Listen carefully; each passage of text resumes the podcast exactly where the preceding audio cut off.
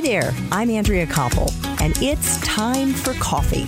The podcast where you get to hear firsthand what the jobs and careers that interest you the most are really like. Hey there, Java Junkies. Welcome to another K Cup mini episode of Time for Coffee. By the way, K cups come in three sizes single, double, and triple shots, or roughly one minute, five minutes, or 10 minutes in length. So if you don't have time to throw back an entire caffeinated career conversation, these K-Cup mini episodes of T4C can give you a quick caffeinated fix, whether you're on the go or you only have a few minutes to binge. So grab your mug and take a chug, cause it's time for a caffeinated career double shot K-Cup with my guest, Michael Kay. How can you learn to be a great play by play baseball announcer? I think that the more you do something, the better you'll get.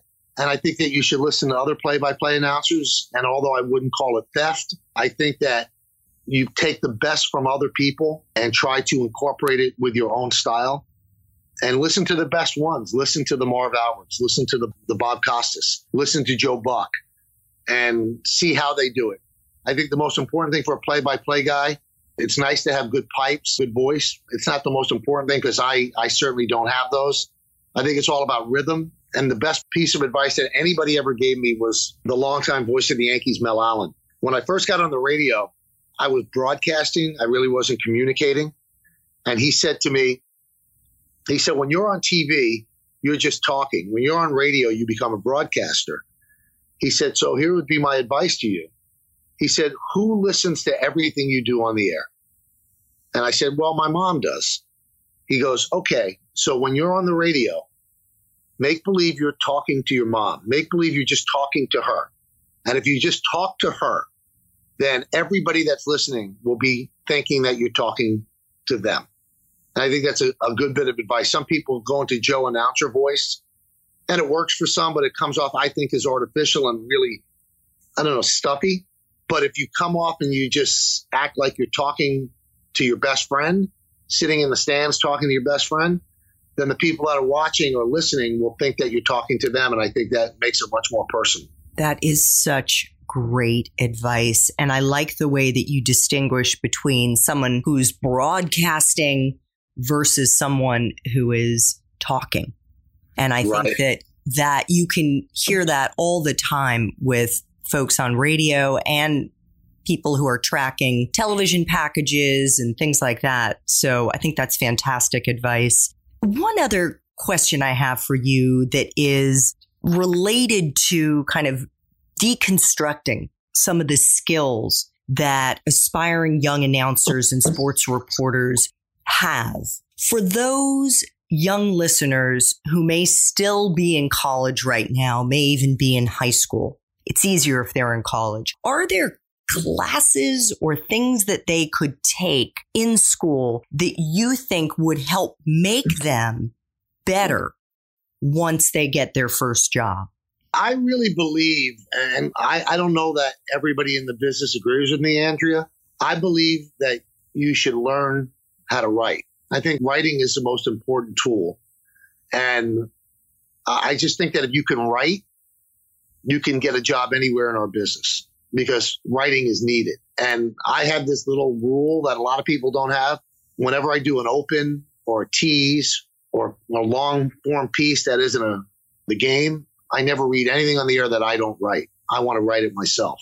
And that was taught to me by Al Trautwig, who I used to work with at the MSG network. He said, don't read anything that you don't write. He said, because it's not in your voice. So I think if you write, if you take writing courses, and I think even for people before college. This is what I tell a lot of people as well. Read as much as you can. The more you read, the better your vocabulary is going to be. The better vocabulary you have, the better you're going to be able to communicate. The more words you have at your disposal, the better you can be descriptive in so many ways, shapes, and forms. And I think I never talk down to an audience. Sometimes I get criticized on my radio show. Why do you use such highfalutin words? And I said, why should I dumb down what I'm saying. Let people know what words are. Words are important. I think the more words you have at your disposal, the better broadcaster you become. And by that Michael, do you mean reading more than just the sports pages? Yes. Actually Reading reading, everything. books. reading books. I never liked reading fiction, and sometimes I got pushback on that in high school and college. I preferred reading biographies, and I would tell teachers, I want to learn something. I don't want to read fake stuff. And they said, You don't understand. Good fiction, are, you are learning stuff.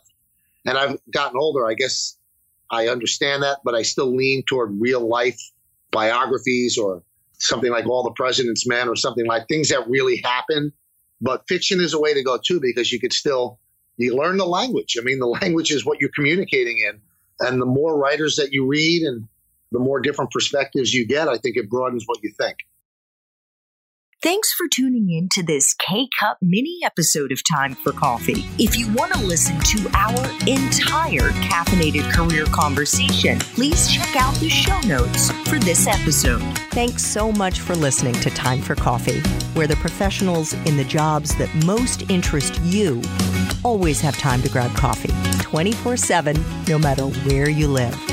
I have one quick favor to ask you. Remember to rate, review, and subscribe to Time for Coffee. Thanks so much.